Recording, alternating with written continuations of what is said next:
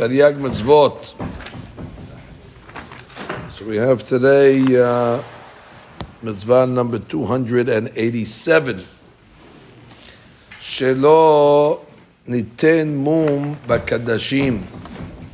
It's a negative commandment in Parashat Emor. Pasuk says, Kol mum lo yihye bo. Perek Bet Pasuk Aleph, which is basically teaching us that we're not allowed to put a blemish into a, korban.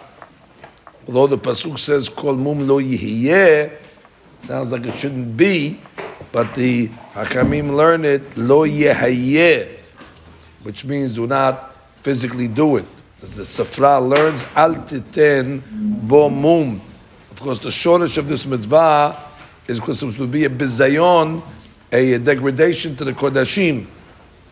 And therefore, again, the Chinuch reminds us we want to give honor and respect to the Bet HaMikdash and to the ministers of the Bet HaMikdash and the sacrifices so the people will endear it, and therefore by putting a blemish in something that's Kodesh has a reverse effect. Some of the laws regarding this mitzvah, if a person is matil, he places a mum in Kadashim, not only in the Kadashim, but even in their Temurah means we learned the Masika Timurar, a person comes along and says that he wants to exchange this Korban with another, so the other one becomes Kodesh as well, and it's subject to the laws of Kol Mum Lo Yebo. Person that transgresses this obviously would get a, a lav.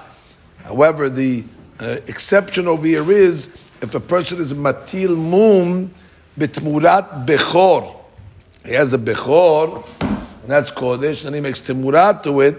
So although the Timurah will hit, both animals now have Kedushat Bechor, uh, or let's say he makes a Timurah on Ma'aser, although he, uh, and then he makes a mum in the Timurah of the Bechor, he does not get Malkut, because these uh, Timurot are not Ra'ui for Korban. Bechor is not a Korban, Ma'aser is not a Korban, and therefore it's not subject to the laws of mum. It's noheg.